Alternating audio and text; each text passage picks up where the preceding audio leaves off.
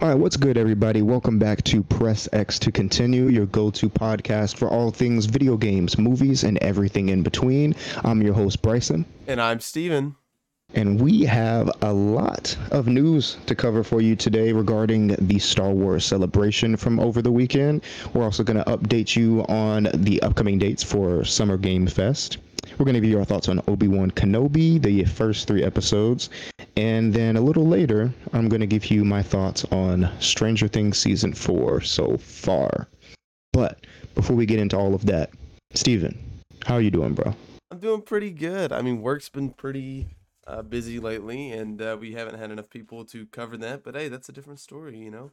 Living life, man. Oh, yeah. It's good to hear. It's good to hear. I mean, it, it's definitely been a a busy week as well. Uh, as for some of y'all that don't know, me and me and Steven actually work uh, at the same place as you can imagine. Right, it's the summertime, so everybody's out of school, people are taking off, and uh, lots and lots of movies are coming out. A lot of which we're going to be covering here, but then we're also going to be working them at the same time. Um, but yeah, it's it's starting to get into that that movie season. We watched Top Gun uh, last week. Steven, what were your thoughts on that? Just some, just briefly. I really enjoyed it. It is one of the best movies of this year so far. Um, it's not at the top, but I'm just saying like it's it's really close to being the best.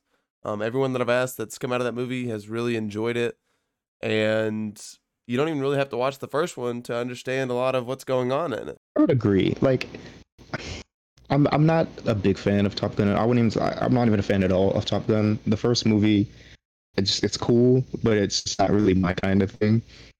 Uh, but I can't lie and say that I didn't enjoy uh, Top Gun Maverick. I definitely enjoyed it.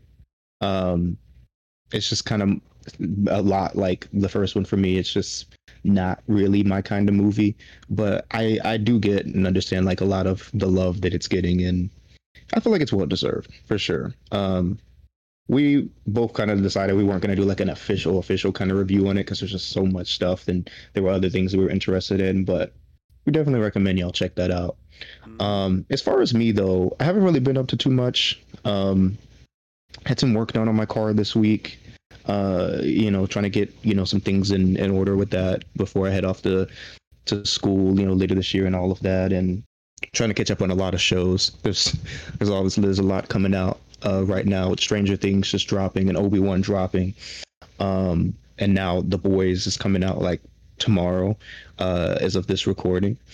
Um, and I mean, yeah, I've just been kind of just relaxing. It's summertime, you know, just vibing. But uh, we're not going to delay any further. We're going to go ahead and get into uh, some few housekeeping things for you all. Um, and first things first, of course, if you could rate us on the Spotify app. We would really appreciate it.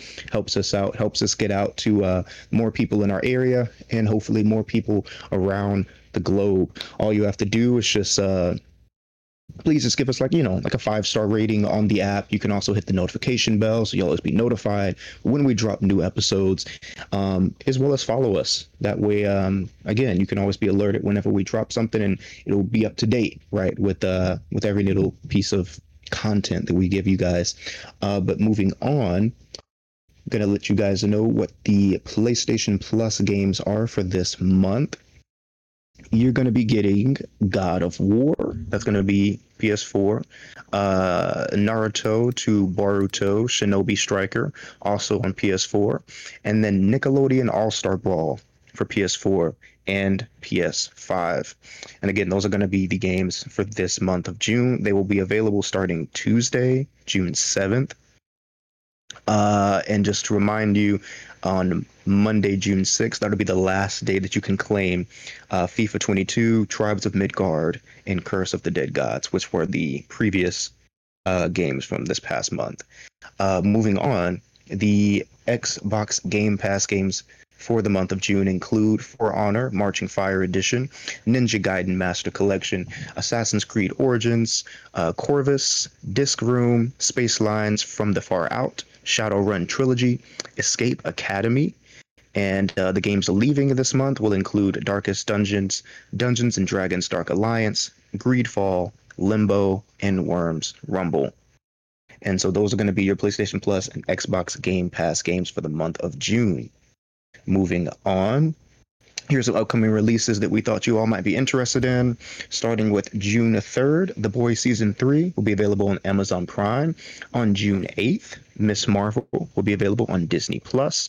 On June 10th, Jurassic World Dominion will be releasing in theaters worldwide, followed by Mario Strikers Battle League for the Nintendo Switch and The Quarry on PS4, PS5, Xbox One, Xbox Series X and S, and PC. On June 17th will be the release of Disney Pixar's Lightyear in theaters. On June 22nd, you can get Doctor Strange in the Multiverse of Madness on Disney Plus, as well as The Umbrella Academy Season 3 on Netflix. On June 23rd, Sonic Origins will be out for all available platforms. June 24th, The Black Phone and Elvis will hit theaters. And lastly, on June 28th, DNF Duel will hit PS4, PS5, and PC. All right. Now that we have that out of the way, we're going to get into some news. Now, a big bulk of this news section is going to cover, like I said, a lot of what happened last weekend of with Star Wars Celebration. But uh, before we get into that, I do want to remind you all, for all the gamers out there, that uh, the Summer Game Fest is coming up very, very soon. In fact, is of today's recording on June 2nd at 6 p.m. EST, 3 p.m. PST.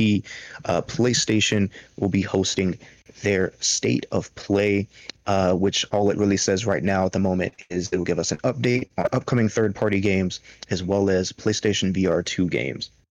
So if you're interested in that, definitely check that out. Following that, though, on June 9th will be the official Summer Game Fest hosted by Geoff Keighley. And then June 10th will be the Netflix Geeked Week uh, as well as the Tribeca Game Spotlight, followed by the Xbox Bethesda Game Showcase on June 12th. If you want to know more about these and the dates and times, you can go to summergamefest.com for more information. All right, moving on to Star Wars Celebration 2022. Uh, did you catch any of uh, any of the trailers for Star Wars uh, Celebration? Uh, Steven? Um, I think I only caught the next Jedi Fallen Order, which is what was it called again? Uh, yes, uh, Jedi Survivor. I think it's the it's going to be called. Um, yeah, a whole bunch of stuff uh was revealed or announced uh last weekend. Um, obviously we were both working so like you know i was trying to kind of keep up with all of it in fact i was like i had a couple of my friends uh like you know messaging me and DMing me all these trailers and things like that. And I, I like didn't even want to watch any of them or read anything until like I got home to when I could sit down and digest all of it because yeah. it was a lot. Um, but basically, there is going to be a lot to be excited about if you're a Star Wars fan for the coming year, starting this year, really. And uh, that's going to be kicking off with the Obi Wan Kenobi show, which is out right now. Um, there's three episodes out. I believe the third episode came out yesterday as of mm-hmm. this recording. So, yes, and we're going to be talking about our thoughts on that in a little bit. But following that show in August, we will be getting Star Wars Andor, um, mm. and that's going to release on August 31st. Uh, the teaser for the show is out right now. You can go check it out. It's a really dope teaser trailer. Um, Steven, I'm guessing you didn't get a chance to to catch this one. Which one? the Andor uh, trailer? I did not. I did not get the Andor trailer, and I haven't seen Obi Wan uh, episode three yet. Okay, that's cool. That's cool. When we talk about it later, like I said, it'll we we won't really get into too much, but um, yes, it says here for the Star Wars Andor show, it's essentially going to be uh, set five years prior to the Rogue One film. Um, it's also confirmed that the first season will consist of 12 episodes and that a second season is already in the works. I've been hearing about the show for a while. Um, it wasn't like at the top of my list in terms of like Star Wars show to, Star Wars shows to be excited about. Obi Wan and like Mandalorian were definitely like those main ones. Um, but I have a lot of love for Star Wars Rogue One. It's one of my favorite Star Wars movies. I still argue to this day that it's like the best Star Wars movie that Disney has done since they've taken over, um, other than maybe The Force Awakens. But even then, I, I think I prefer Rogue One over that. I just loved the grittiness of it. It I feel like it really added the whole um, war element to Star Wars um, that just kind of felt missing from a lot of other Star Wars, you know, films and, and things that we had seen prior to then. Um, and the trailer really matches the grittiness and the dark kind of uh, aesthetic that that Rogue One had.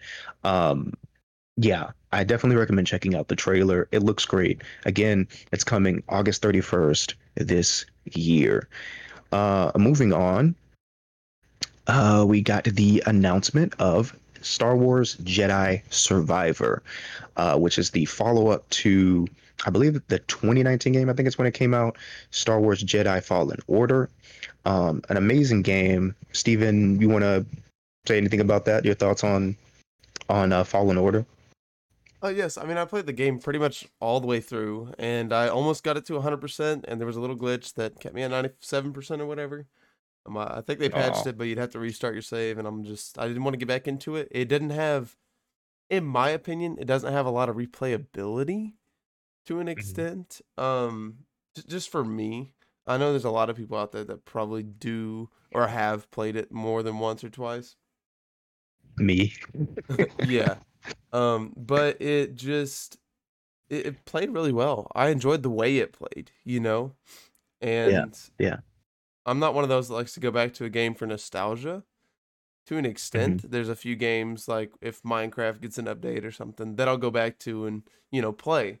Um but Jedi Fallen Order to me held like a special place because I've never been able to play like a Star Wars game that wasn't Battlefront 2, that wasn't online multiplayer. You know, it, it felt different because it had amazing mechanics and stuff. Um, I think Sure, sure. I think what I expected before I bought the game was that it would be a kind of survival ish game, but that was not the case at all. Um, Yeah. felt like an open world RPG uh, roamer, you know. Yeah, yeah, yeah. I mean, I think what's interesting is like watching this trailer. I, I, you know, I was reminded of when the trailer for the first game came out, um, and you know, us not really knowing at the time like a lot of what this kind of what kind of game this was going to be, um, and I, I just remember kind of just being fascinated by the whole thing of like this was no, it wasn't just it was it was a moment because like we weren't just getting a new Star Wars game. We were getting uh, kind of like you said, right? Other because prior to that, all we really had was like Battlefront uh, that they brought back that EA was doing, right? So like seeing this was like it felt like a return of the action adventure kind of Star Wars games, like the Force Unleashed, um, you know, that we had way back when, or even the Knights of the Republic games, um, and I just remember, yeah, being just excited with the idea that that Star Wars was coming back to gaming in a way, and so it's like seeing this trailer now, um, and it being the sequel. I feel I'm just taken back again to like like I, I'm just excited that you know not only is Star Wars games just are Star Wars games back, but I mean like we have a whole new game franchise now with with the Star Wars Jedi games, and um, I'm really, really interested to see what step they're going to take next for Cal Kestis. Um, because like I like I said, I, I played the game quite a few times. The first game quite a few times, um, and so like I'm really familiar with like everything that they kind of were doing with that. And looking at this trailer, um, my main takeaways are kind of that we see that it seems like he's going to be potentially on his own in this one. I mean, he's he was kind of on his own in the first game, but like he had um I forget the characters' names, but you know who I'm talking about the Yeah. the pilot and and the other Jedi that that he had there with him. And we see that like the ship that they were, were on in the first game is kind of empty and it almost looks like broken down and ruined. And we really only see like Cal and BD, um, his you know his his droid, uh, kind of on this adventure on their own, which I think is an interesting thing for this because does this mean that maybe there was a falling out between between them? Because we you know when, last time we leave uh cal kestis right like he makes a pretty big bold uh decision like the one thing that they were after the entire game um he kind of decides to go left with it instead of right or what you would think would be the right thing to do.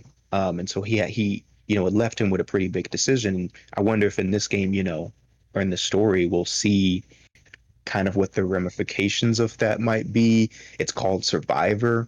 We know that like the whole first game was a lot about surviving and there not being that many Jedi left other than the younglings like himself when he was a youngling right that escaped from the temple and have been kind of you know on their own right like i really wonder maybe like you know wh- where where where is this going to go after after the way that the first game ended, and it looks like it's going to be a lot darker. Um, we see a Sith that looks like he only has like one arm. He or she maybe only has like one arm. There's a mysterious guy in a in a Bacta tank that maybe is the same person that we see Cal fighting. Maybe, maybe that's the Sith that he's fighting. It kind of seems like an older Cal Kestis to me, or like his brother or something. I mean- that, in that vat. So, and you know they were into Oh, the, in the cloning. Oh. Yeah, they they seem like they're uh, cloning a lot of stuff. Hmm. That could also be a thing too. because like Emperor Palpatine, you know, he, he was a clone in the end. Right. So maybe Right. they're cloning Cal Kestis, and you have to kind of fight this battle amongst yourself. Who knows? Maybe, maybe. I don't know. I've seen like some other theories online. It's kind of uh, speculating that what if, like the person that he finds in that tank, like maybe like his journey in this game has been to maybe like uh, you know try to discover more about the history of the Jedi and like their origins, and then maybe this guy in the tank is some, you know, a person that he had heard about that could still be alive. That's maybe like a Jedi from way, way, way back when, like like Knights of the Old Republic era. That's like survived this long somehow, but then like maybe comes to find out that he's not everything that he thought he would be.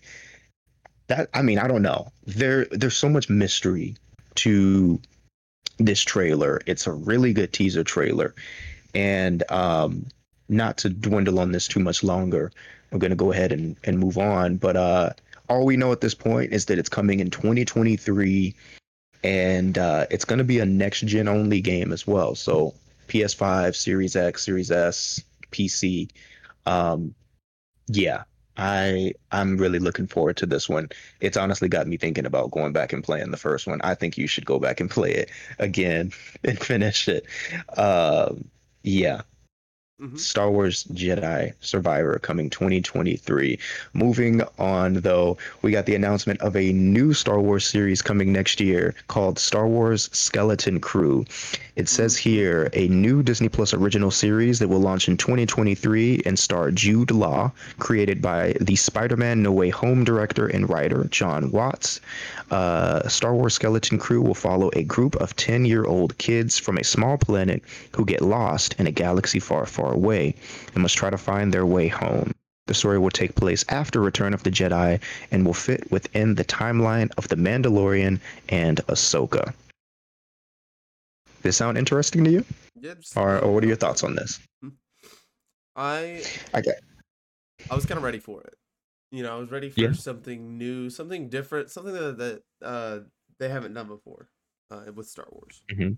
So yeah, I, I had heard a little bit, like a like a uh, kind of you know a few rumblings about this um, over the couple you know months leading up to Star Wars Celebration. That like you know Jon Watts is going to be working on a Star Wars show, and some people have been saying that maybe that was the reason that he dropped out of Fantastic Four. I don't know, but um, I don't know. Like like all we really know is kind of like the the idea and the concept around this show. Um, it's gonna be like a lot of like young kids, um, which I think could be cool. Could have its own kind of like Goonies vibe to it, or a Stranger Things vibe to it, or something. but like set in the Star Wars universe. Um, it could be cool. They didn't show any like concept art or anything of that, I don't think. So all we really know is the name and that it's happening next year and that Yeah. Jude Law is is headlining it.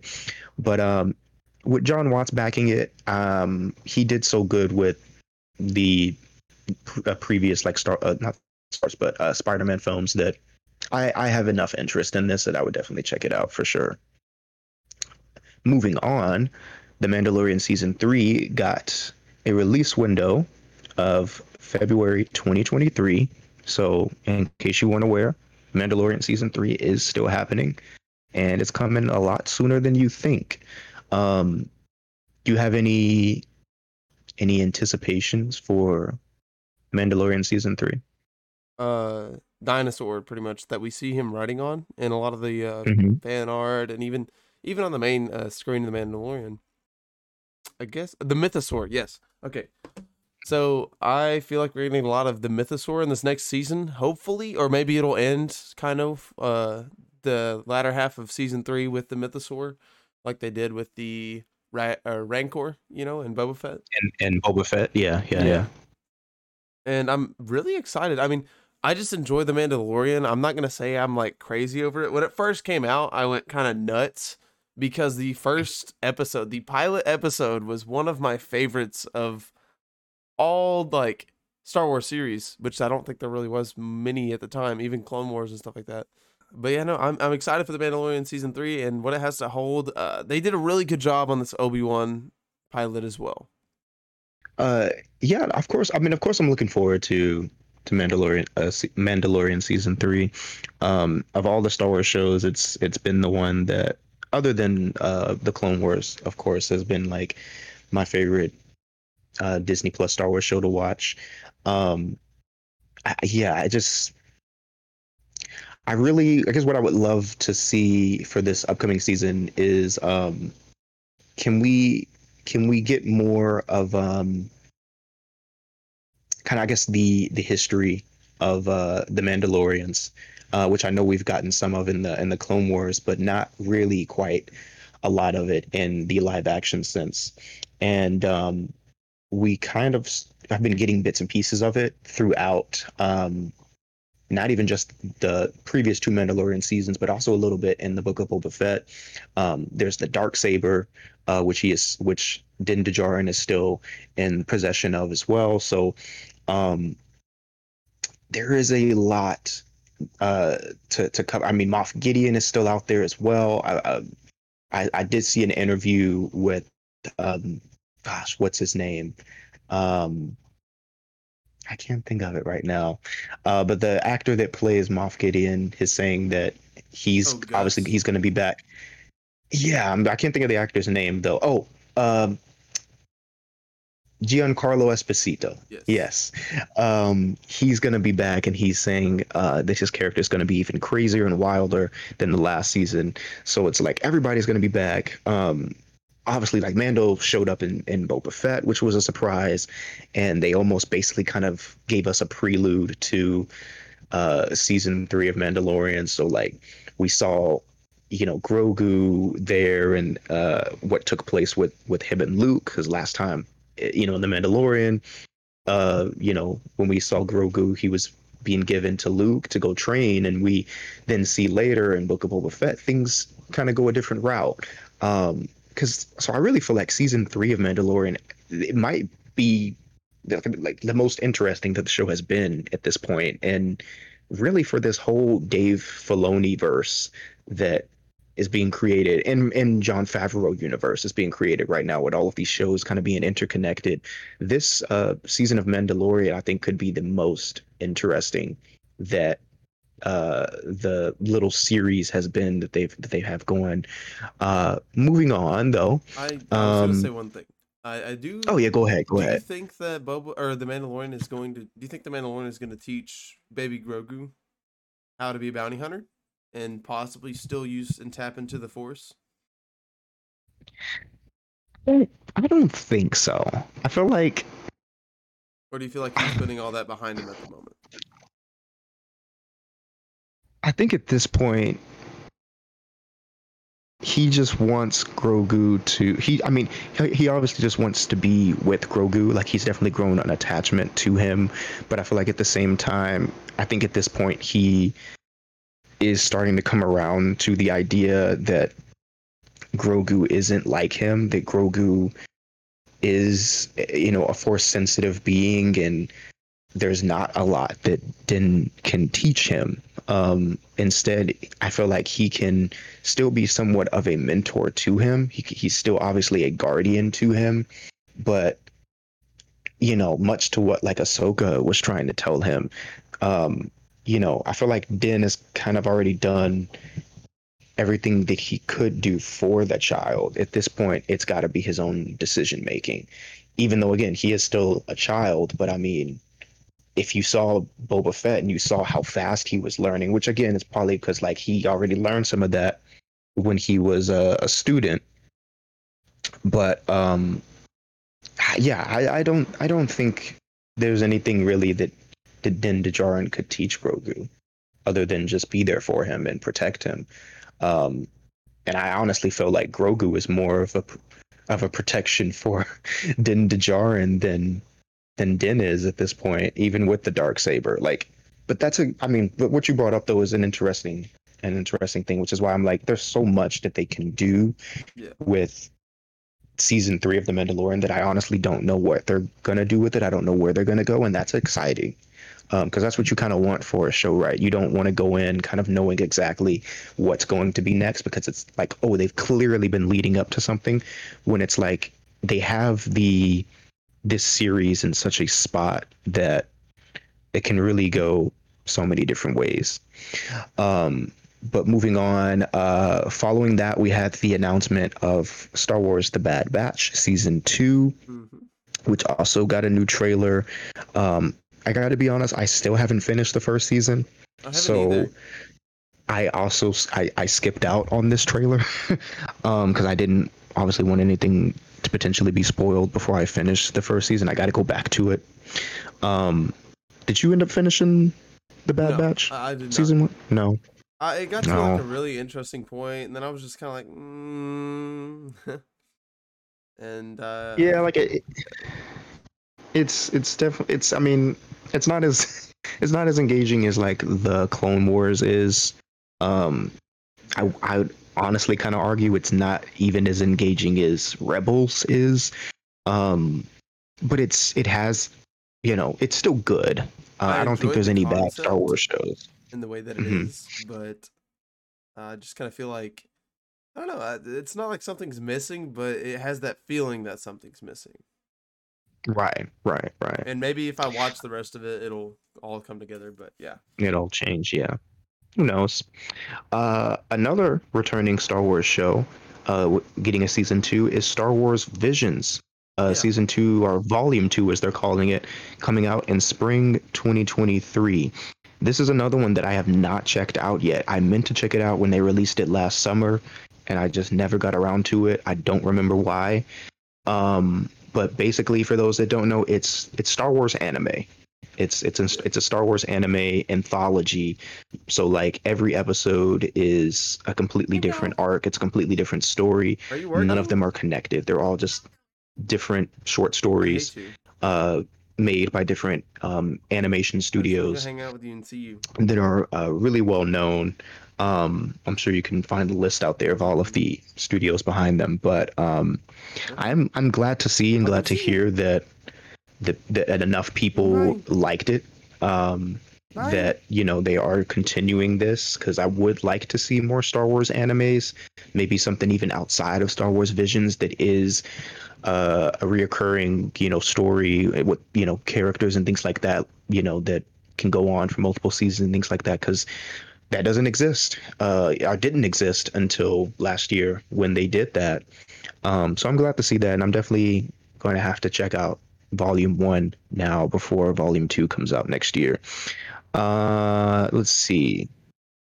You know. Yeah, you didn't a watch little bit of Visions. it. It it's kind of like unconnected all of the stories, but I think in season two they're gonna connect them all somehow. Mm-hmm. Uh, Maybe, maybe. only my, my favorite one was just the samurai one. I think it's kind of how everyone's day went with that series.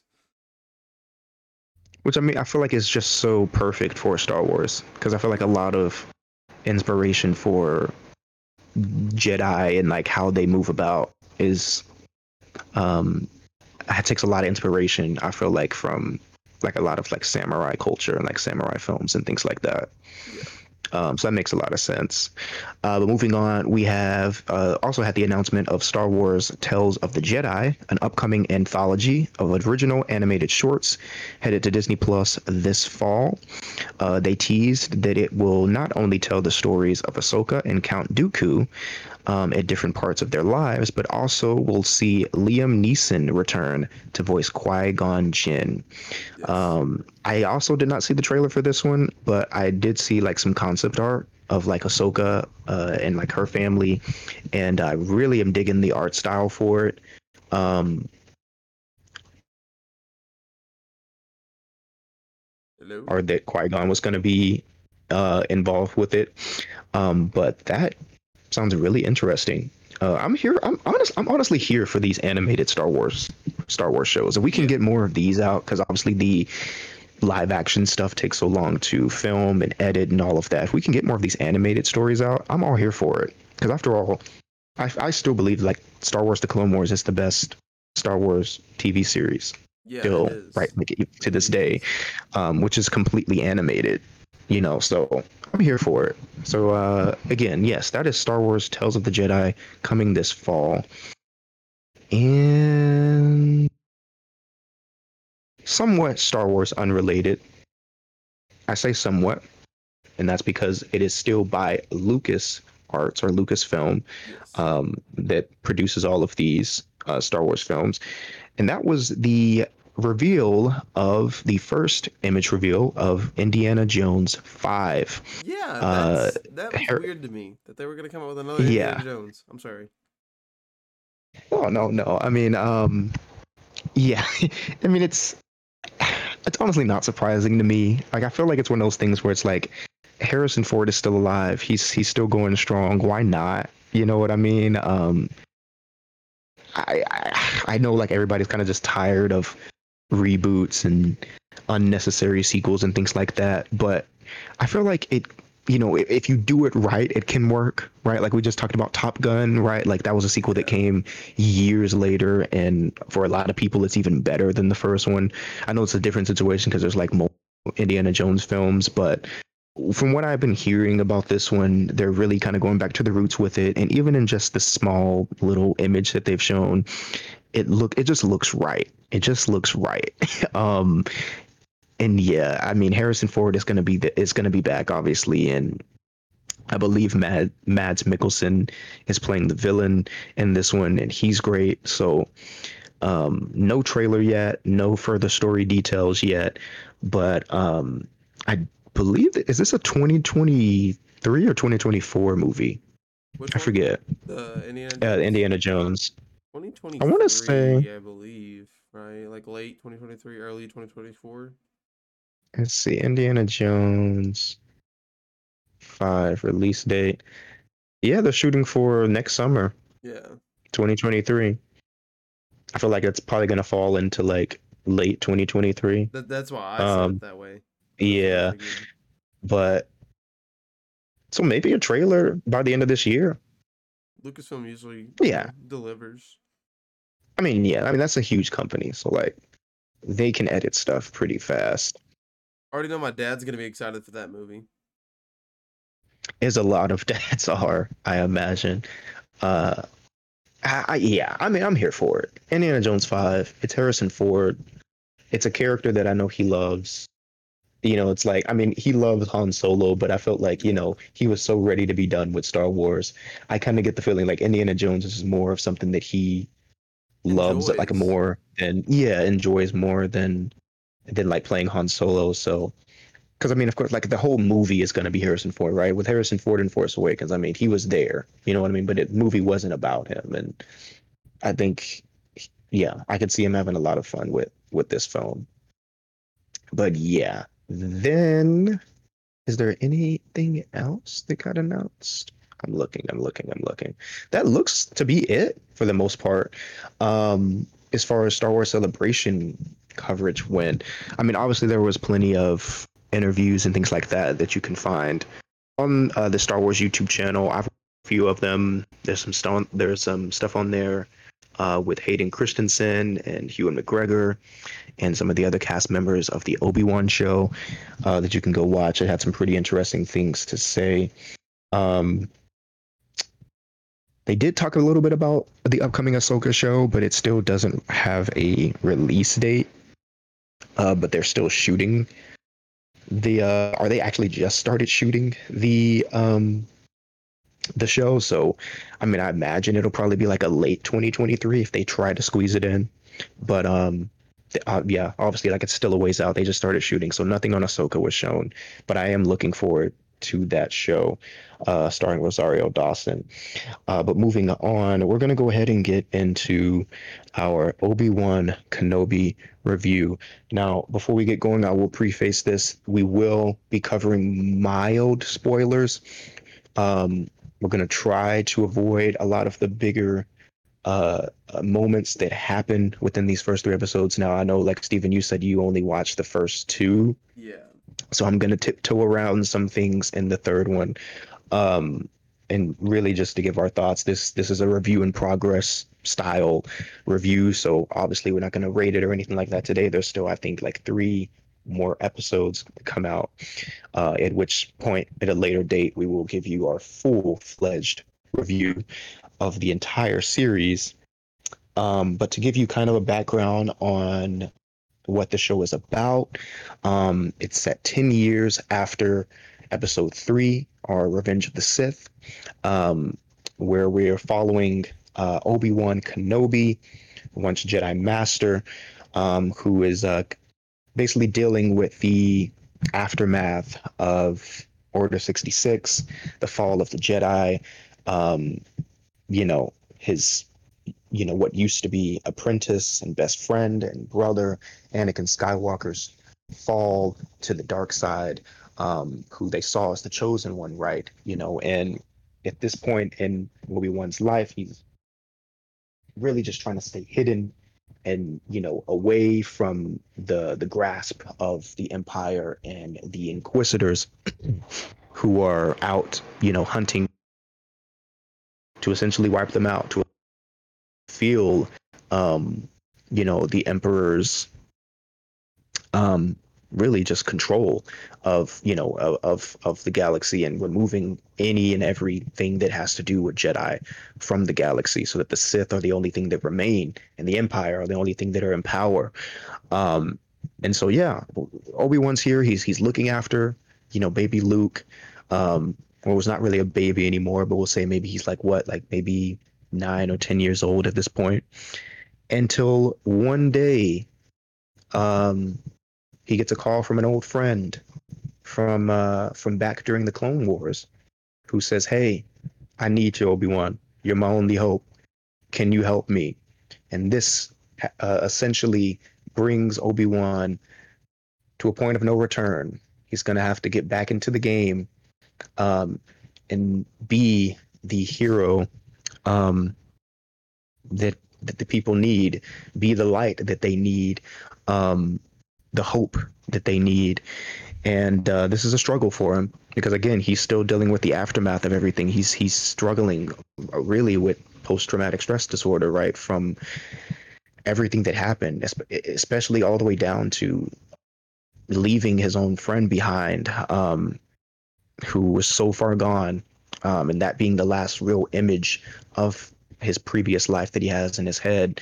Uh, so we're seeing a lot here with Obi Wan or Ben as he starts to go by uh, in this show mm-hmm. on this emotional and uh, yeah, I would say yeah, emotional journey to kind of move on while also trying to regain um, kind of his strength back uh, to to get again to be the uh, the hero and the light and the guiding the guiding force and hope that that these people need him to be.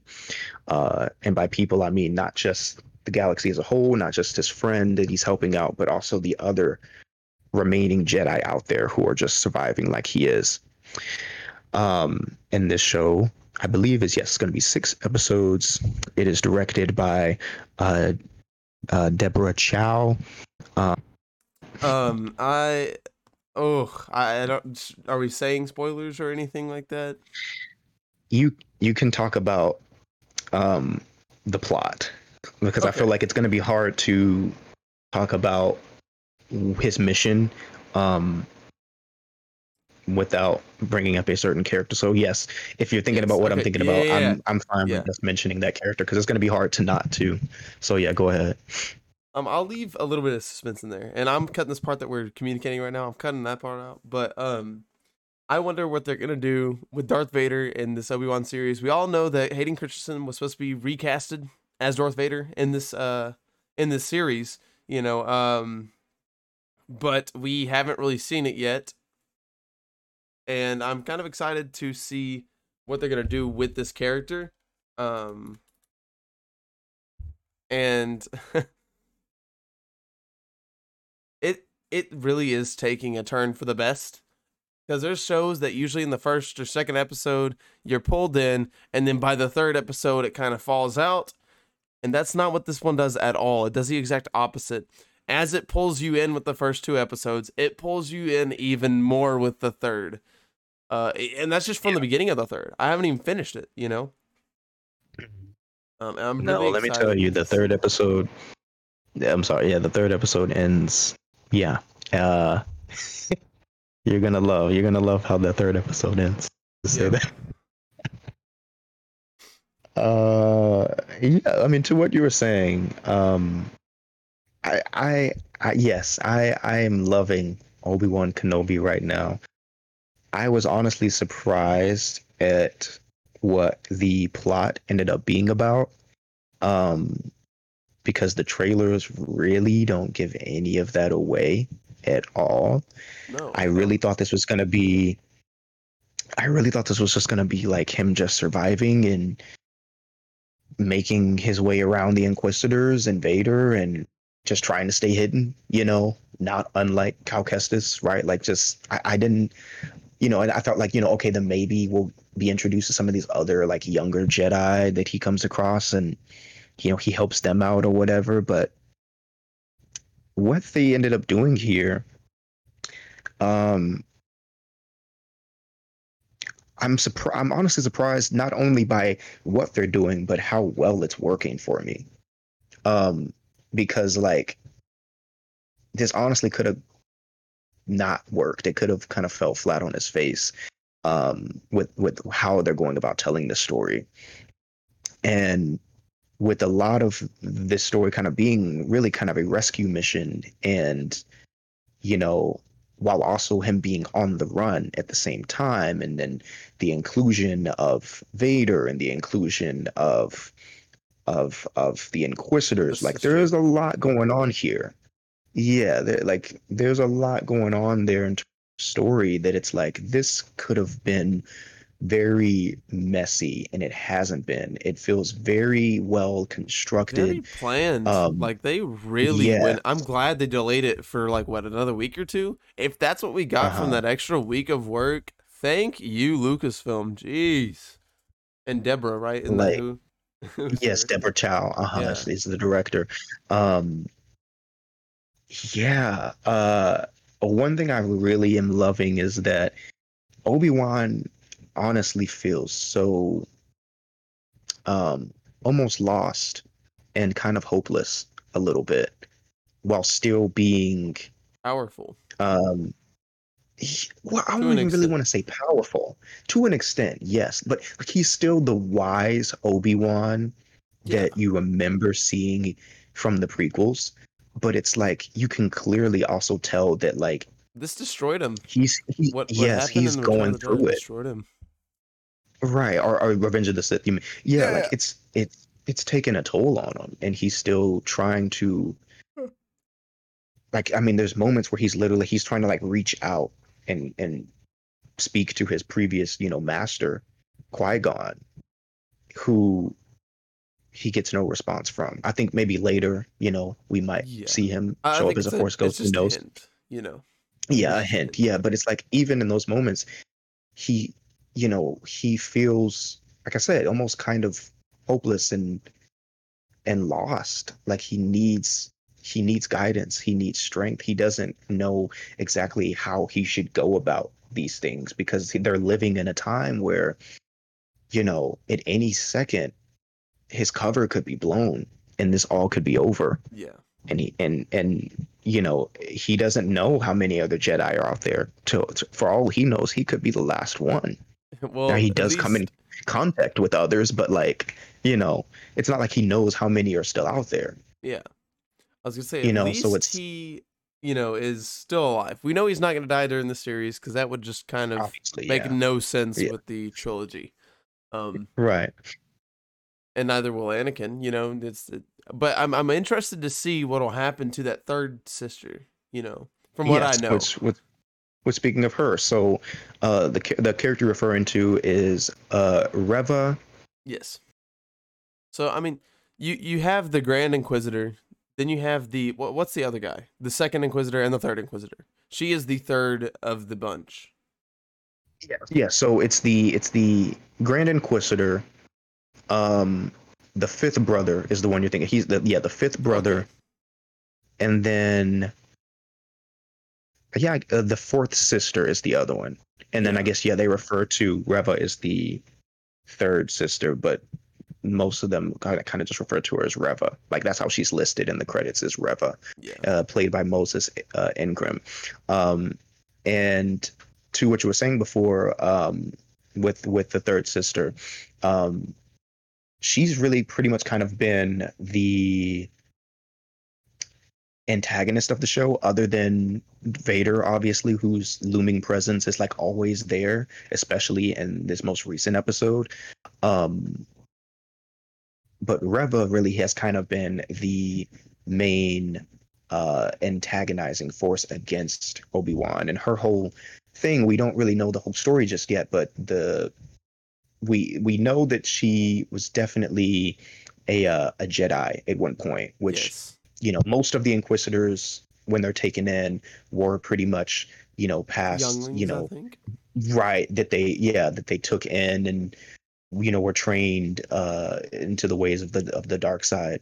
Um and she was you know one of the younglings that was taken in. And uh a lot of her hatred towards Obi-Wan we're not quite sure what it is but we can only imagine right like it's a lot of just maybe you know blaming him uh you know he- you know he wasn't there to save them um you know like she was essentially kind of just taken against her will to do something that maybe she didn't believe in. It's like now the only thing that she believes in is Revenge. the Sith, is right, revenge, and everything that, you know, sounds very similar to Anakin. You know what I mean? And Yeah.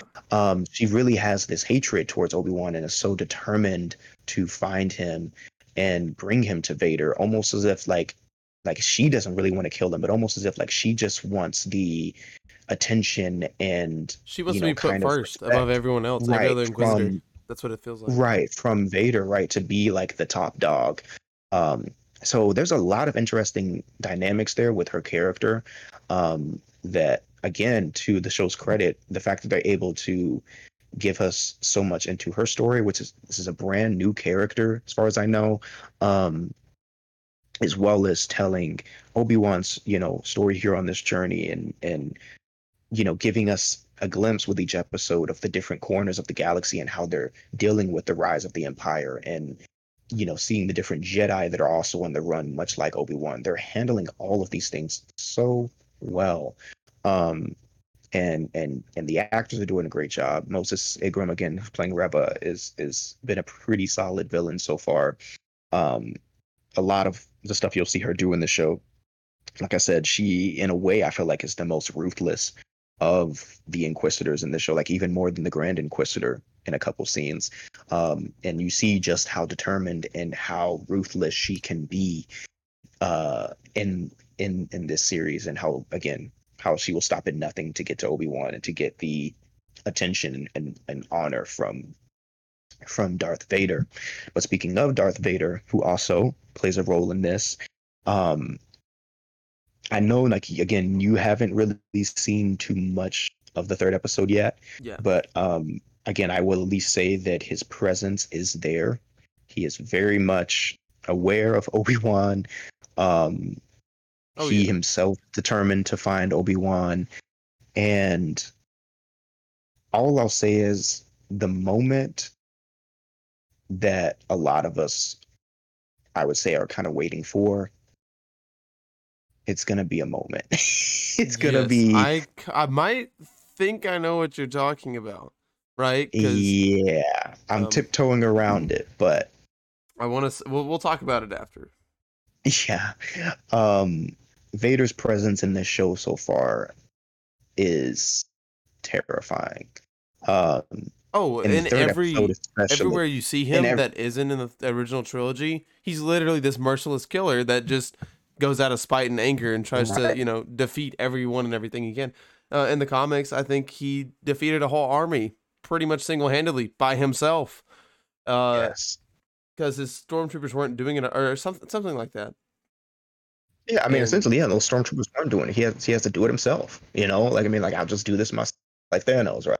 Because in Rebels, you see him take on Ahsoka, and you know he's like, "Then you'll die," and that's just kind of Mhm. the death, the harbinger of death that we all know as Darth Vader. Right, right. um no, no, you're good. You're fine. Um in the third episode, yes, his presence is is terrifying. Um they they do this they do a very cool thing with which Star Wars is kind of just like not used to, and that's the removal of sound.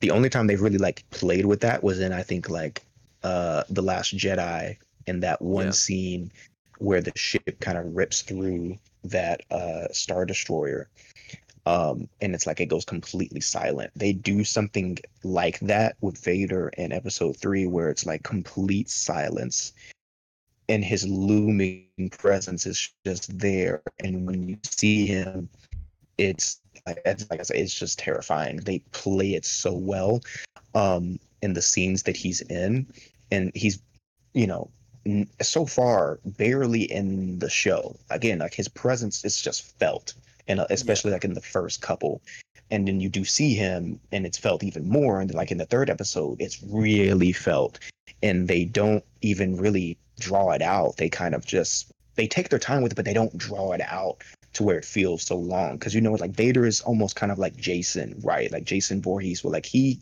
can just walk towards you. He doesn't even have to run Yeah, but you're running because you just know that it's Vader, right? you Like, know this looming, and- unstoppable presence is right behind you, proceeding to chase Right. you like a turtle. Yet it has the aggression of a tiger. You know, it's one of those Right. things that really breathes down your neck as you watch shows. Exactly. And I do agree. With Yeah, that. breathes down your neck. is a great way to put it. Exactly, because you just hear his breathing, and you he's like he's you don't even know where he is. You just hear his breathing, and it's like nothing but just darkness everywhere. So you're like, where is he gonna come from? You know Darth what I mean? Vader doesn't need to talk Um, to scare many he doesn't. people. He doesn't. Like I said, yeah, he's he barely even speaks in the show so far. Um, again, but his presence is very much there.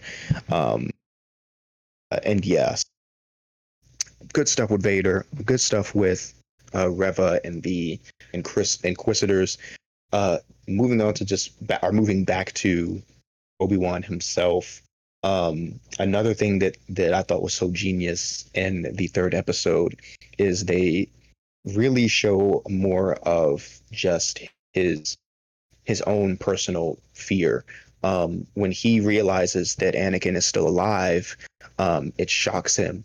Uh, and I don't think it was a shock as in like he really didn't think he was alive. I just I felt like it was more of just the realization kind of setting in that the thing that you've kind of just been running from mentally and emotionally, it's still haunting you and it's still there and you Yeah. really can't run from it. And they do something in the third episode where he's confronted by this fear. He's confronted by that that has been haunting him and he has no choice but to face it. And he just can't. He can't.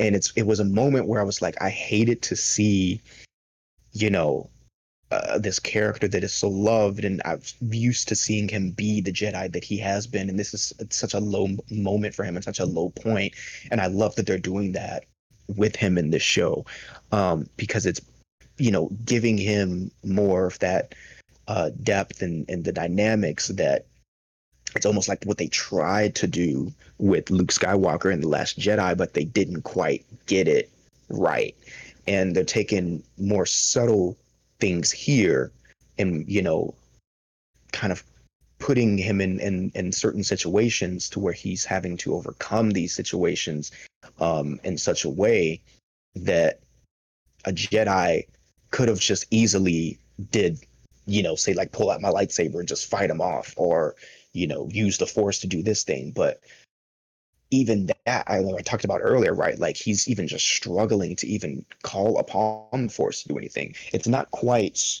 clear yet if he's cut himself off. But definitely another thing too, again, with him still trying to remain in hiding and yes. not get his cover blown. There are moments again in the show where he has to just sit there and watch, you know, these moments of injustice happen right in front of his eyes. And, and he, can't he can't do anything about it. He can't. And it's like it's so hard for him. You can see the the struggle in his eyes, um, and the pain that's there because it's like he wants to help, but he can't, and he knows why he can't. And ah, oh, man, it's just just thinking about it. Like what they're doing is just so beautiful. well done. Yes, it's beautiful. It's so well done, and again, we're only three episodes. I mean, this is only a six part limited series, but again, I'm just surprised at how much I not I'm not surprised at how much I'm loving it, but I'm surprised that just the way that, that how well they're able to execute everything that's going on here just feels like this was planned for years. Like and I mean years and years like it's being so well executed that it's like nothing about the show so far has just been bad or felt wrong or felt like, hmm, is turning out. And there's still three episodes to go. And yeah. Wow. Yeah. Um, so if you're at all a fan of Star Wars, uh, especially the original, not original trilogy, but the prequel trilogy, which is you know where Ewan McGregor and, and original played. I mean, yes, but mainly because like this is the same act Yes. So it's like if you're used to seeing him, this is a continuation with that actor, right? Um, and it really just feels like he never left, honestly. Um, then then check the show out. Like please check it out. If you're um, a fan of Jedi Fallen Order as well, absolutely mm-hmm. go watch this because this is going to play directly into the next next game, I believe. Probably so. I mean, like, I, am pretty sure that game is canon. I'm pretty sure it's oh, canon. it is. The first one is. Yeah, so um who really knows? Um do I think Cal Kestis will show up in this show? Probably not. but um I mean we don't know though cuz like it feels like Honestly, every episode he's coming across a random like Jedi. I it think he'll make like... a cameo appearance, but I don't really like and this sounds bad. I don't really want Cal Kestis to be in this one if that makes sense. No, like I said, I don't think he would be in this show. I think at some point they could definitely into one of the shows especially because that is like an actual actor that has done other stuff on TV and films. Yeah. Um, that it would be no problem just bring him in. It's the same face, it's the same you know voice and everything. But um, yeah, that was our thoughts on Obi Wan Kenobi parts one through three. Again, it's on Disney Plus. New episodes every Wednesday um, until the sixth episode is out definitely recommend going to watch that. Uh, moving on, we didn't have any trailers other than the trailers that we kind of talked about earlier from Star Wars Celebration. So no trailer discussions today. So we're just gonna wrap this up. But before we do, I uh, watched a little bit of Stranger Things season four. I know you, Steven, I haven't even seen anything Stranger Things, which is still I, crazy I'm to really me. In the back, and I'm really behind. I I do understand a little bit of what's going on in Stranger Things, uh-huh. but um, yeah, no, I mean the only major thing I know is like the Demogorgon and stuff like that. You know, I mean like mm-hmm. things mm-hmm. anyone that looks at the cover of Stranger Things would know, right? Right, right, right. Um, yeah, I I didn't I didn't know if I wanted to talk it or not because I wanted you know I, tr- I typically try to when I'm looking at the different topics and things like that to talk about for each show I to collect things that we both have seen or we both know somewhat about to talk about but um there's just been so much buzz about Stranger Things season 4 that I felt like I had to go ahead and squeeze this in here also mainly because I'm probably not going to talk about the show again until uh, until all the episodes are out, which will probably be its own thing. I may not even include that in an episode in the future. I don't really know. We'll see when the time comes. But I thought I'd give you my thoughts on it for now, for those that are interested and want to know. So, Stranger Things season four. This is volume one. Uh, came out this past Friday as of this recording. Um, they released seven episodes. Volume two is only going to be two episodes which sounds weird, but that's because these episodes are like an hour plus, which yeah. is different for Stranger Things. They've typically been in like the 40, 50 minute mark. Um, and pretty much every single one of the episodes for season four so far have been over an hour. There's even some of them that are at like an hour and 20 minutes, which is movie length. Um, which is pretty insane to me. When I first heard that, I was like, why are these episodes so freaking long? Um, and I heard different things. I heard from some people close to me that were like, the pacing is fine, the episodes feel like the length is justified. And then I heard from like other people that, yeah, no, they definitely could have cut some stuff out. This is a little too long. Um, but for me personally, I am four episodes in um, of the volume one of, of the season. Um, and I'm liking it. I am liking it. I'm not loving it though. Um, for me, a lot of what I just love about Stranger Things is it, just how well it is um, the styles of like you know old 80s Steven Spielberg films with kind of the um, horror, you know, style of Stephen King and and in his creations. They mesh those so well into you know this show that is very 80s very sci-fi very horror themed um, with elements of things like the goonies and you know you know a lot of those coming of age stories like out like uh, outsiders and and you know Sandlot things like that where we're following a group of kids as they go on these kind of crazy adventures um, and get into all sorts of weird things. Like that was always the appeal of the show for me, and it's what it does well. It's continuing to do that well this season. Um, but this season they've really amped up the horror aspect of it, really more than any other season before. Um, season one had a decent amount of, of the horror, and then season two kind of felt like it took a bit of a backseat. It had a bit more action. It felt like um, season three was the perfect balance for me, and then this season it feels like they just cranked up the horror all the way. Um, I, I was hearing like it was going to be kind of gruesome with some of the kills and stuff in here, but honestly, it doesn't seem that bad. Um, it doesn't seem as crazy as what people were saying. Um, but I definitely get why people were bringing it up. Um, they're doing some good stuff with the characters in here for the most part. Um, there are some characters that I feel like just aren't getting the attention I feel like they should, but that might change. Again, I'm only four episodes in. Um, but as usual, right, we're following um, Eleven or or Jane is is uh some of the characters referred to as played by Millie Bobby Brown, um, as well as her friends Mike played by Finn Wolfhard, Will by Noah uh, uh, Schnapp, um, and you know Lucas and Dustin and all the others. Um, which the last time you know we saw them, um, they were kind of separated, uh, or all kind of going their separate ways. And uh, I, I, always, you know, thought that like the way that season three ended was really well. They tied up everything beautifully. Um, while still leaving room for more. And I didn't really know what they were going to do next. Everybody was kind of separated. Like, how are we going to get back together?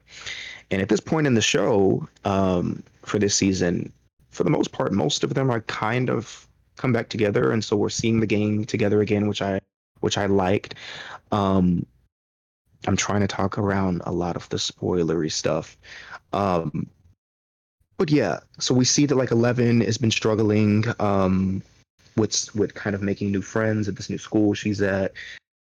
The bullies here are just trash, and I mean that in the sense of like I mean they're they're uh, just ruthless bullies, but also just like the the typical type of bullies you see in movies and shows like these. Um, and it's always odd that there's just never adults around when they do certain but whatever. Um, but you see her she's struggling um, which she's now living with will and his family. Um, and you know will is the one that i feel like so far hasn't been getting as much love this season.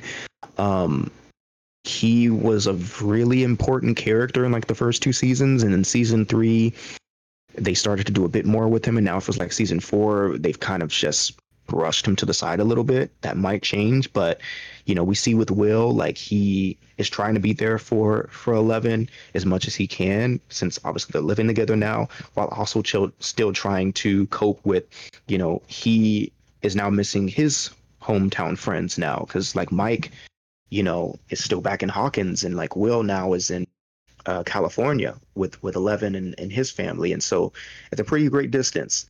Um, and so he is also kind of struggling with, you know, making friends and um, kind of just fitting in himself. Uh, and then we also have, you know, back in Hawkins, we have, you know, Lucas, who has now joined the basketball team.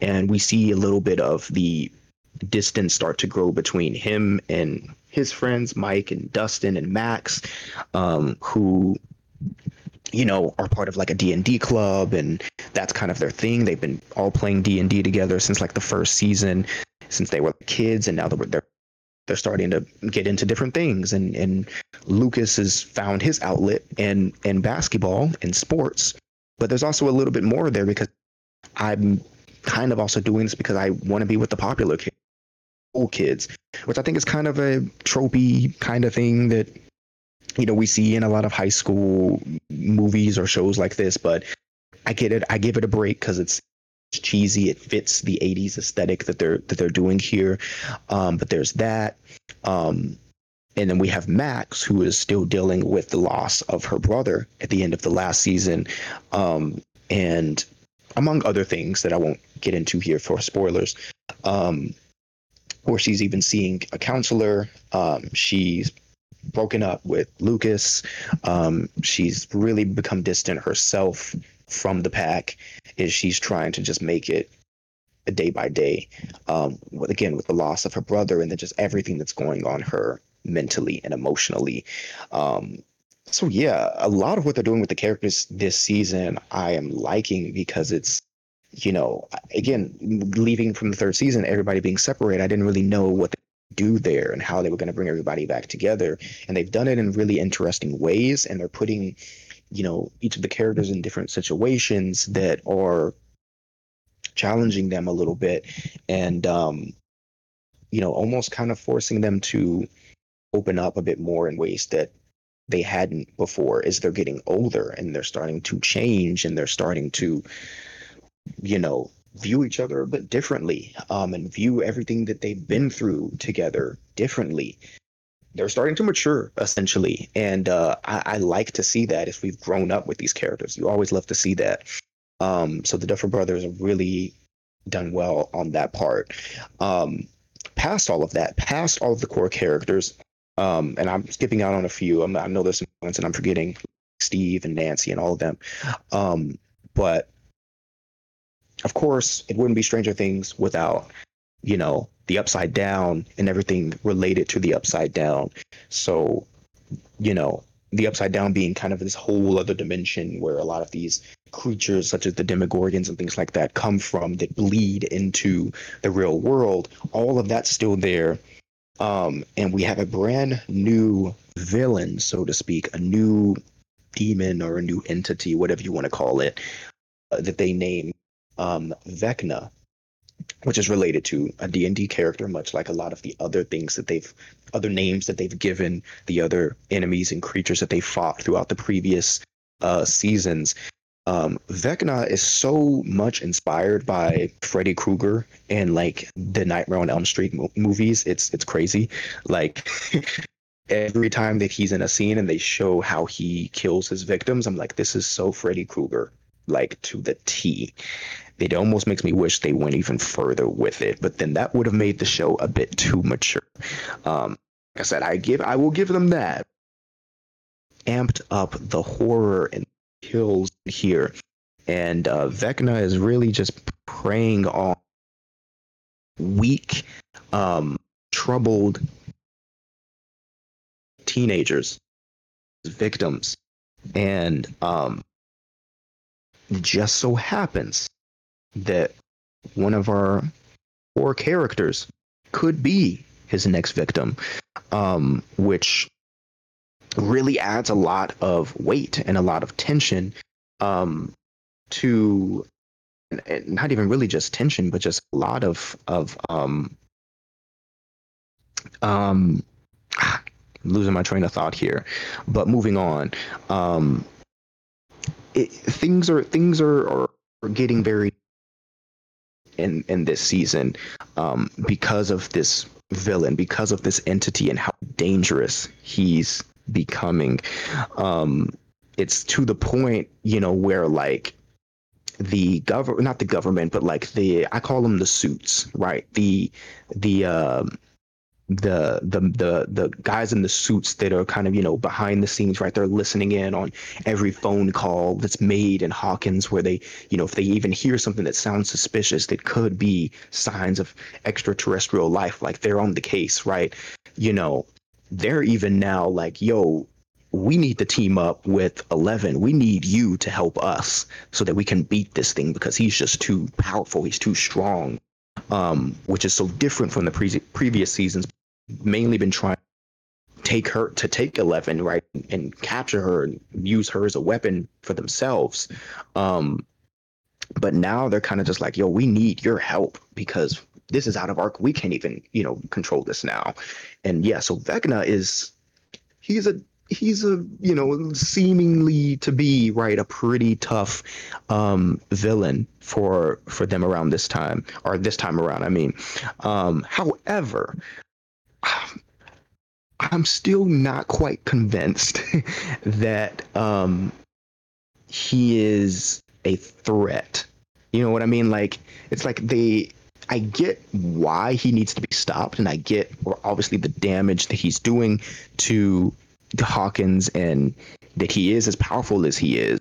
But I don't know if it's just the actor portraying him or the scenes that they have for him. Like, I don't know. For me, he just feels a bit too like like I don't know, like he's missing something. I wish he was a bit more scary than what he's leading on and what the people of Hawkins and our characters are leading him on to be. Like these they're in they're in desperate situations and yet it feels like like eh I mean once Eleven get her powers back it'll be no problem like he doesn't quite feel that much like a threat yet. Give it any credit. Would definitely be that. I I hope that maybe Vecna in a couple of later episodes gets a bit more demanding and a bit more ruthless with these kills and trying to, you know, get to his end goal of, uh, you know, taking over, you know, consuming it and all of that. Um, but that remains to be seen. Um, as far as everything else, um, Hopper is, is the trailers uh, have shown off is alive. Um, I'm at a point right now where uh, where Joyce and and uh, guy from uh, season season two or season three, I think he was in uh, Murray, have uh, kind of come together to rescue Hopper and save him and get him back. Because uh, last time we saw him, right, he kind of got sucked or sucked through the the portal uh, that took him from um, you know what we thought was the real world into the uh, the uh, upside down, but it actually he actually woke up in Russia somehow, and has been basically taken in as a prisoner in Russia, and now they're all the way um, trying to rescue him. which has proved to be a pretty exciting little side adventure. Uh, that was another thing that I was kind of worried about. Like, how are they going to Hopper and him getting back? Um, but I can't. I to say, like, I'm honestly kind of enjoying more of those than some of the stuff with the other characters back in Hawkins and California with with Vecna, which is really just because, like I said, Vecna just needs a little bit more for me, um, so for me to be more convinced um, that he's a real threat. Um, but yeah, uh, the horror, like I said, has been amped up. The characters are all doing crazy good things. Um, the Duffer Brothers know what they're doing. Honestly, it's just another season of Stranger Things, and like I said, it's just more of the things that I love about the show is is good news to me. Um, I'm looking forward to finishing it up. I'm looking forward to season seeing how they wrap this season up. I believe there's one more season after this one, um, and then they'll really wrap good. Which, again, I'm really curious how they're gonna do that. Um, because I, I honestly thought that season three was peak Stranger Things, but clearly not. They they clearly still have story left to tell, and they're proving that. They're really proving that. Um, so yeah, I I will say that right now I am liking it. I'm not loving it. Um, these are just my fresh off the top thoughts so far about the season. I'm gonna continue watching more of it, and yeah, so there you go. There are my thoughts on Stranger Things season four so far. Steven, is there anything else you want to add before we go? No, there's not really anything else I'd like to add. I mean, it's all pretty much covered. Very Star Wars heavy review, might I say. yes. But um, I'll let you kind of do your thing with the Stranger Things. I was on my phone for a bit. I was just like, you know what? I I, I haven't really seen it. I don't want to say anything. I don't want to. Yeah, no, it's okay. It's okay. I tried to be as brief as I could while still giving. Yeah everything. Um, but that's gonna do it for uh, this episode. Uh, again, thank you all for listening. Uh, we appreciate you, and uh, be safe out there. See you guys later.